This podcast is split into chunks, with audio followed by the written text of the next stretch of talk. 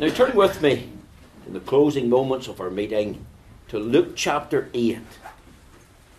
Luke chapter 8. I'm just going to read three verses at the start of the chapter. Luke chapter 8, and we're reading from verse 1 to verse 3. And then we'll have a little prayer.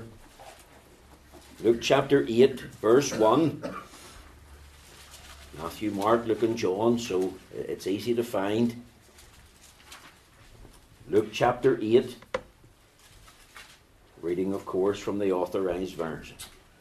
And it came to pass afterward that he went throughout every city and village, preaching and showing the glad tidings of the kingdom of God, and the twelve were with him. And certain women which had been healed of evil spirits and infirmities, Mary called Magdalene, out of whom went seven devils, and Joanna, the wife of Chuza, Herod's steward, and Susanna, and many others, which ministered unto him of their substance. We'll end the reading there at verse 3, and we pray God will stamp with his own approval and blessing this reading short as it is, of the Holy Scriptures. Lord, we cry unto Thee with our Bibles open. We say with the psalmist, Open thou mine eyes, that I may behold wondrous things out of Thy law. Lord, come and enlighten our minds of understanding. Help us to behold Thy truth. Make it more precious than fine gold. Even help us to esteem Thy word more than our necessary food. O God, we pray that we will know that the Lord is speaking to us. And let it be thus and thus saith the Lord to our hearts. We plead the blood to this end. Lord, what we ask for our, our pulpit ministration tonight, we pray for all our sister congregations at home and abroad. We, we even commit the work of God and Garvagh to Thee. We thank You for it. And, O God, we ask Thee that Thou will bless the preaching of Thy word there in that town, amidst that congregation. And we pray that through the preaching of the Word of God, souls will be saved. Lord, that's what we long for.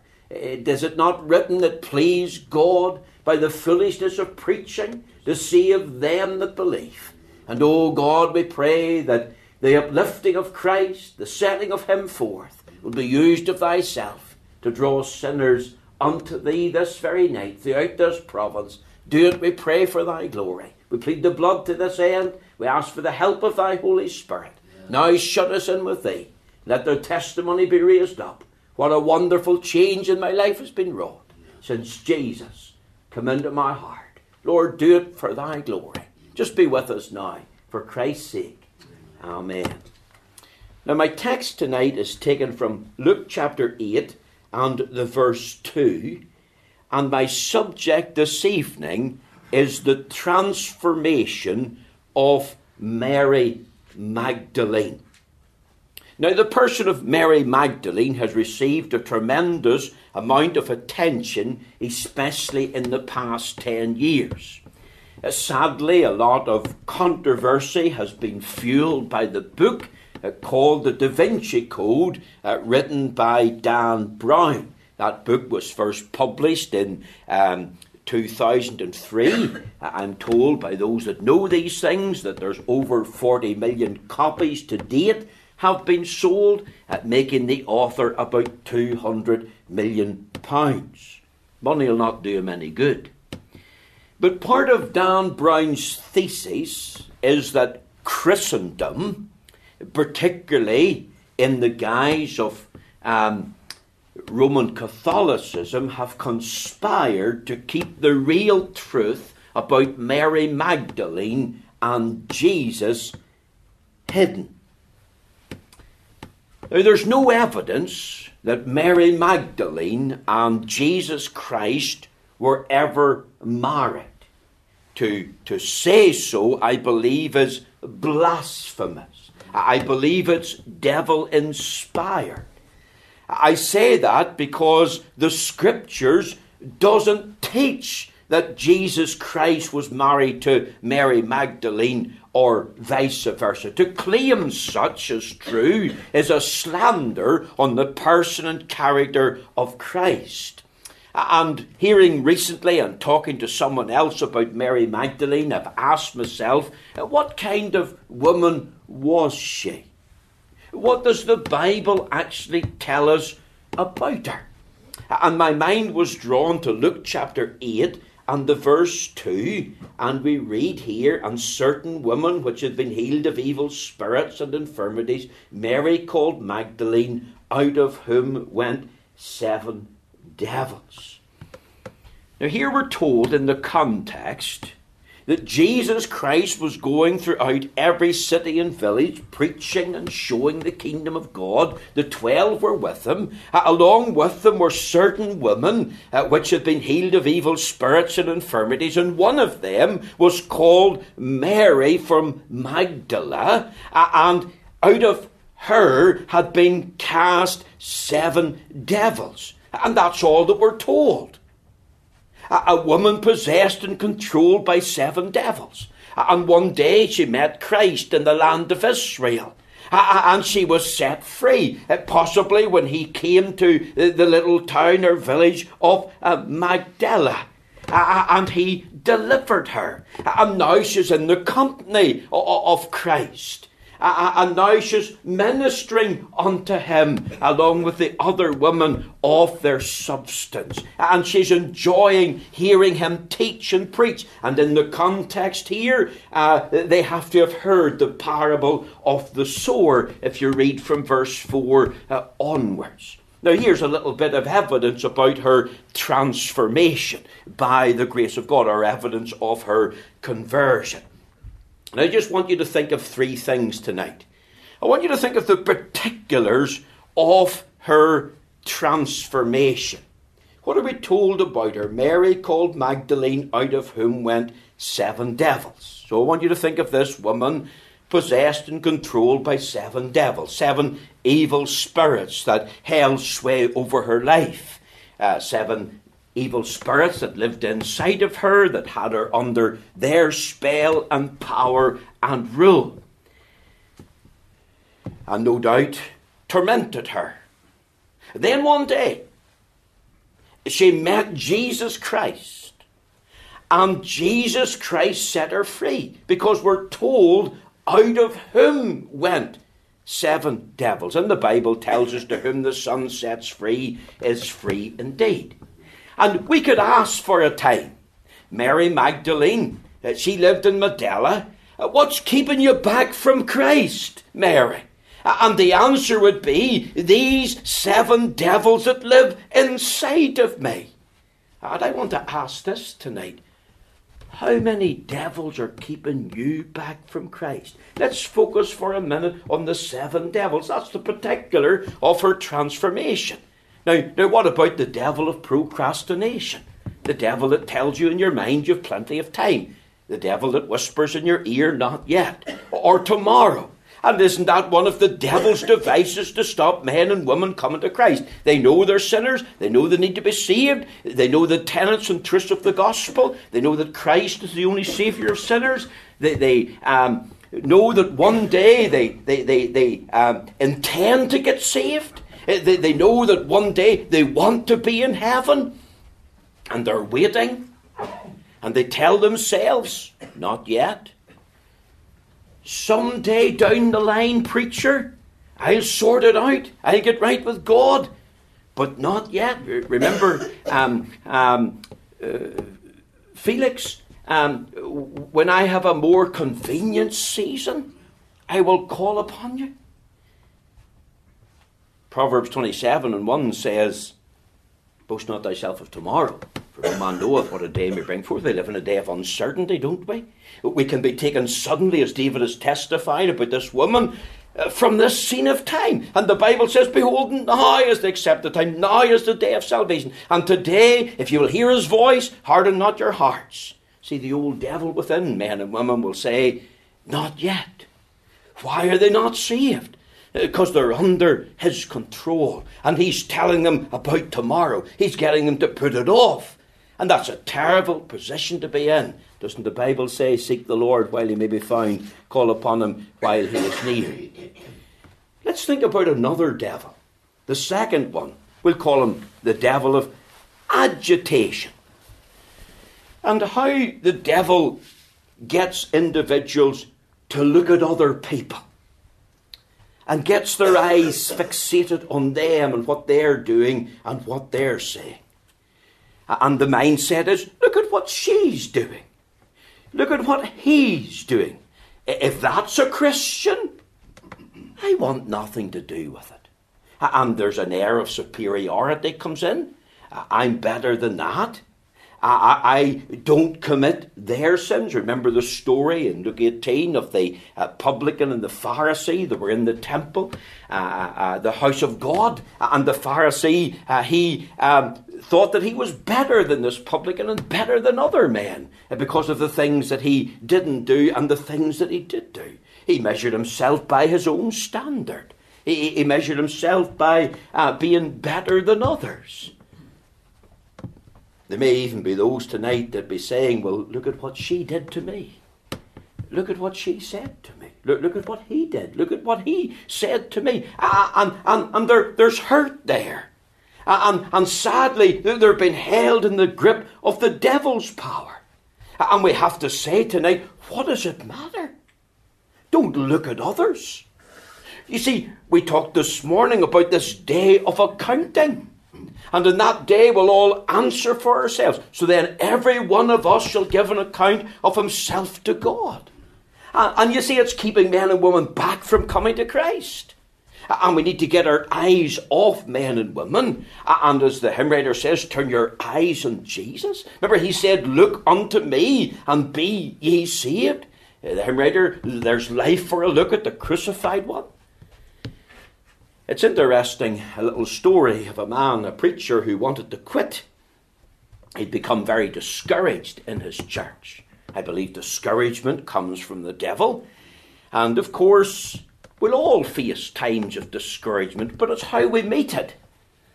And um, we must expect, uh, even from unexpected sources, criticism, persecution, opposition, that will lead to discouragement. But he had been discouraged because of someone's critical tongue. And he had forgot that he needed to tramp on it. And he, he, he took his eyes uh, off Christ and put them on this individual that was criticizing him. And he wrote his resignation. And of course, he, he went to the bishop. And the bishop was very sympathetic. And he said to him these words Have the people spat on you?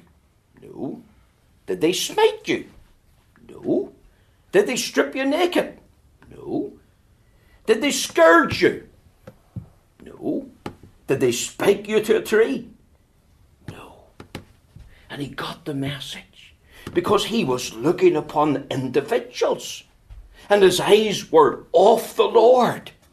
And, and isn't there much agitation in people's hearts and minds because of what others are doing and it impacts and affects upon us? What about the devil of elevation? How many tonight in Northern Ireland have eval- uh, elevated the church above Christ? How many people, even in the doors, talk about my church? Oh, I've got my church, Reverend McLaughlin. I have got my faith. And you see, they say that as if the church is going to get them into heaven. The late Ernie Allen produced that great little tract, Which Church Saves? Remember giving it out. And of course, the answer is none. And there's many deceived. The Roman Catholic Church doesn't save. There's no Protestant church in Northern Ireland that saves. And people that talk about my church, whether it's Methodist or Church of Ireland or, or, Presbyterian, they are deluding themselves. And of course, we as Free Presbyterian ministers, we don't try to convert people to, to the Free Presbyterian Church. It's not the church that saves, it's Christ. Acts 4 and 12. Neither is there salvation in any other, for there's no other name under heaven given among men whereby we must be saved. Did I know that this little church, along with many free Presbyterian churches by we, will call them the the um, the the um, uh, other denominations. Uh, they, they look down upon our little church. They look upon us as a breakaway group, a church that causes division, and so on and so forth. But here's a great truth that they've forgotten it's not the church that saves.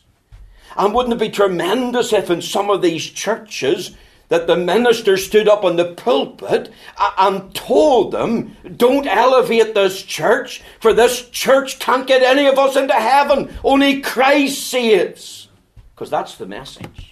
The Bible tells us, not by works of righteousness which we have done, but according to his mercy, he has has saved us. And I, am delighted you've come. I'm sorry there's not more of the congregation here tonight. Yes, we look forward to the day when we'd love to see the building filled. The Lord is able. I believe the Lord is able to finance as well. We, we thank uh, the Lord already for the gifts that have come in.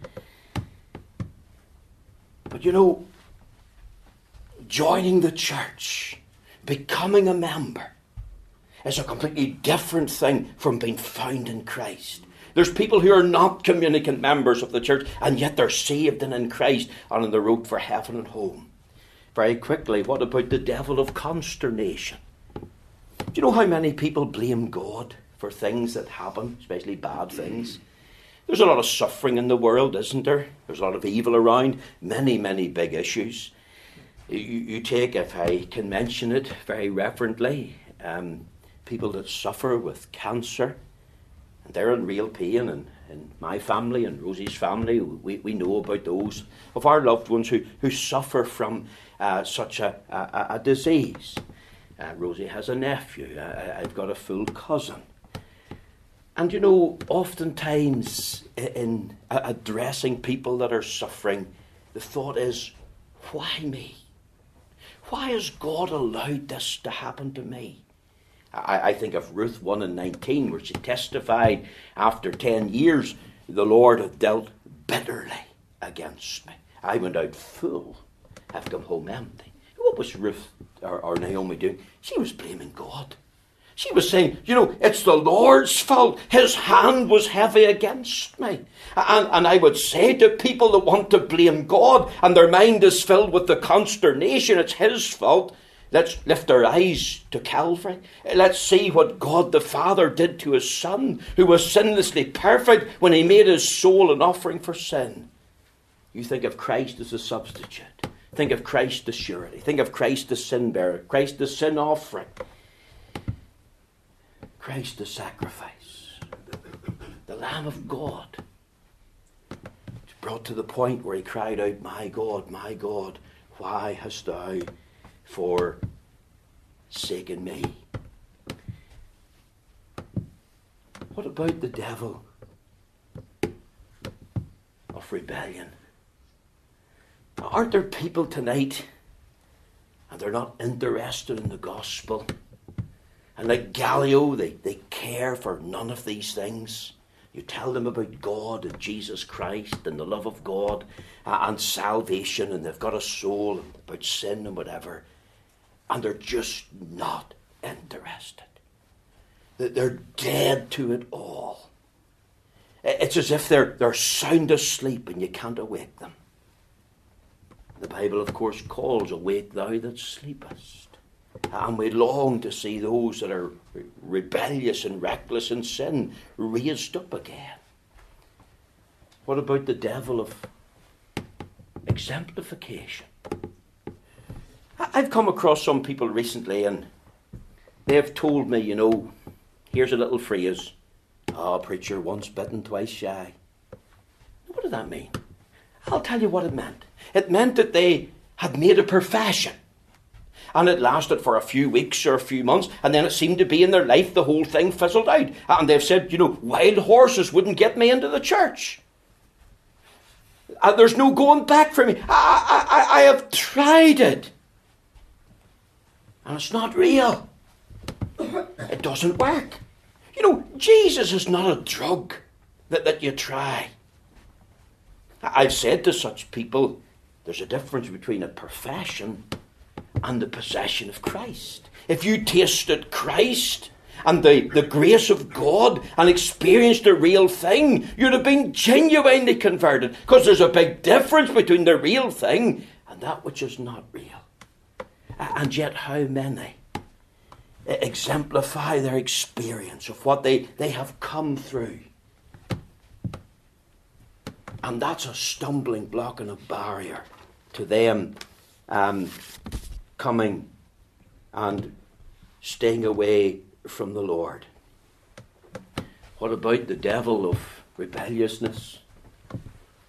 Privilege of a Christian home, privilege of the house of God, saved parents who love the Lord, godly father and mother, and yet many young people kick against it.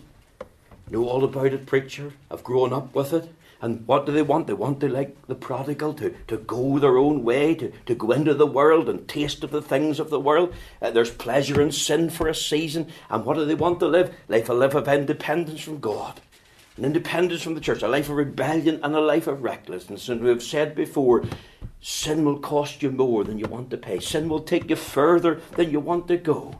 Sin will deceive you. Sin will destroy you. Sin will damn you. Jesus said, If you die in your sins, where I am, there you cannot be. Isn't that the worst death of all? And here these devils at work in Mary Magdalene, seven of them. And I've only tried to, to spiritualize them if I could. And I asked what kept her back? These seven devils. And what's keeping you back? Is it one of these seven devils or of all of them at work at the one time? Notice very quickly, because her time is gone, the perfection of her transformation. Seven's the number of perfection, isn't it, in the Bible? Biblical numerics, seven's the number of perfection. So there was perfect darkness. And then, because she met Jesus Christ, there was perfect deliverance. It says, out of whom went seven devils. So this woman who was in perfect darkness is now brought into a state of perfect deliverance. You see, the gospel is not bad news. We hear bad news all the time in the television. We hear of sad news.